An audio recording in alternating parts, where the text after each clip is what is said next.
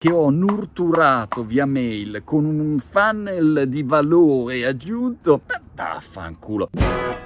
Sono andato a vedere questa partita di calcio l'altro giorno dove giocava mio figlio più piccolo, no? E quindi bambini di 7 anni. E a un certo punto c'era un portiere che continuava a prendere gol, ok? Quindi immaginati a porta grande e questo bambino piccolino nella porta. Allora osservo meglio e penso, ma strano perché avevo visto quel bambino prima di cominciare la partita, mi sembrava molto bravo, aveva i suoi bei guantoni, sai quando vedi proprio un bambino talentuoso a fare un'attività. Quindi ho detto, ma strano, ma com'è che continua a segnare? Gli altri non sembravano Ronaldo. Per cui mi fermo un secondo a osservarlo. E quello che noto è che ogni volta sto bambino si girava dall'altro lato. Cioè stava proprio girato verso non il campo, ma verso la porta perché aveva un po' di amici, cosi, genitori che erano dietro di lui e quindi lui stava sempre girato. Poi arrivavano gli altri e gli urlavano attento, attento, careful, careful. E, e, e lui si girava all'ultimo secondo e la palla era già passata, poverino. Insomma, totale, osservo sta situazione situazione e poi vedo il geniale allenatore che va lì e a un certo punto lo guarda e dice, traduco in italiano, face in that direction, not in that direction, in that direction, no? Guarda il campo, non guardare dall'altro lato. E allora lo guarda e dice, va bene, va bene, va bene coach. E da quel momento in poi non prendeva più gol, perché era anche bravo. Semplicemente girati e guarda dalla parte giusta.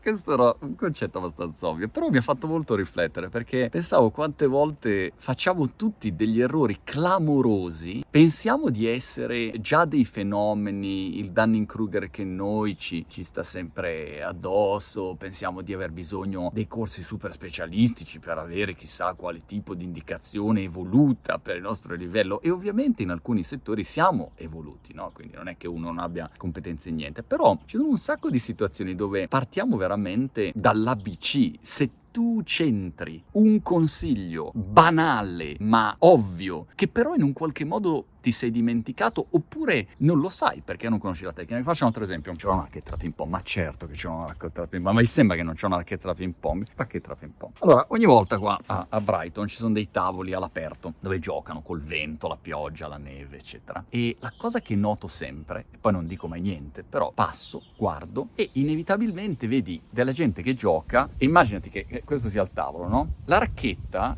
non la tengono davanti quando aspettano la, la, pallina, ma la racchetta la tengono sotto al tavolo. C'hanno la racchetta sotto al tavolo o dietro, qua non so, c'è la racchetta qua dietro. Allora, quando arriva la palla, immaginatevi che cosa uno deve fare. Deve spostare la racchetta da qua, arrivare dove è la pallina e colpire. Molto difficile. Allora, il consiglio banale che ogni volta mi verrebbe da dare, che trasformerebbe questi giocatori già del 200% è non tenere la racchetta nascosta sotto al tavolo, tienila davanti. La racchetta si tiene davanti. Perché? Perché se arriva la pallina tu ce l'hai già qua, capito? La racchetta più facile. Secondo consiglio banale è che se tu la racchetta la, la impugni così, capito? E la faccia della racchetta punta a quell'albero là, quando arriva la pallina è un casino. Dove pensi che vada la pallina? Andrà in quella direzione dove c'è il tavolo o andrà nella direzione dell'albero? Va nella direzione dell'albero. Questo è purtroppo segreto che non volevo confessare. Se tu invece, ad esempio, sul rovescio, la faccia della racchetta già punta nella direzione del tavolo, capisci che arriva la pallina e dove andrà la pallina?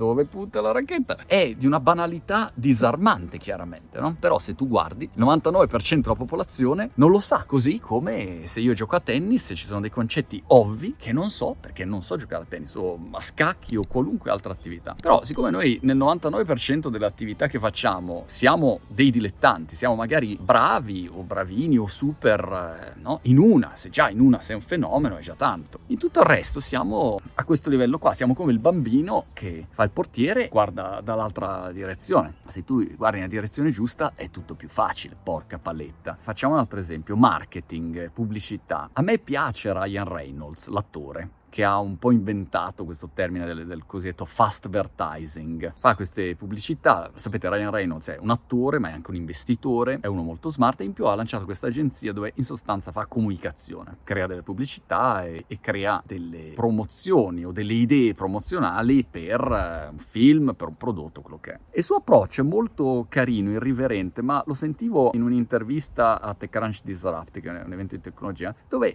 giustamente diceva una roba ovvia ovvia che però chi vive nel mondo del marketing e dell'advertising in un qualche modo si è dimenticato. Lui invece che arriva, che faceva l'attore, non ha nessun tipo di problema a vedere che il re è nudo. E allora l'ovvietà che diceva era ma le mie cose funzionano perché io non faccio finta quando faccio una pubblicità che il consumatore non sappia che è una pubblicità. È una pubblicità e non cerco di ingannarlo, di fare di nascosto, pretendere che il consumatore, wow, ho notato che l'attore in questione, George Clooney, beve quella bevanda perché gli piace. No, è una pubblicità, la beve perché gli hanno dato il grano, capito? O perché l'azienda è sua. E in quel caso la promuove. That's it. Noi che viviamo nel mondo marketing costoso, inevitabilmente ce la siamo dimenticata sta roba. Io lo vedo anche quando noi facciamo pubblicità online per cose, for books, competenze, eccetera. Magari io con molte non, non entro nel merito e quindi non le seguo io, però ce lo dimentichiamo e ci mettiamo a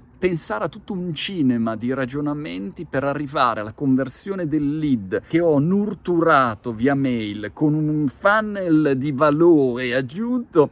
Vaffanculo. Togliamo questa parte qua. Torniamo alle considerazioni di base, di buon senso. Lo sa il consumatore che tu gli vuoi vendere qualcosa, sì o no? Perché se lo sa, lo smarchiamo e la giochiamo in un modo magari più divertente, più trasparente, più autentico, che diventa piacevole per entrambi. Se io ho un libro che voglio vendere, ecco io questo magari lo faccio, faccio sui libri, oppure fuori il libro adesso sul parlare in pubblico, che peraltro è al numero 4 visto stamattina nella classifica totale di tutti i libri di Amazon, senza ancora essere usciti, quindi grande risultato. Però a quel punto, se devo dirti che c'è il libro, ti dico guarda, c'è il libro, è una figata pazzesca, vero, è la Bibbia Bibbia public speaking, quello lì. Se ti piace, bene, se non ti piace, vai a fare in culo. That's it.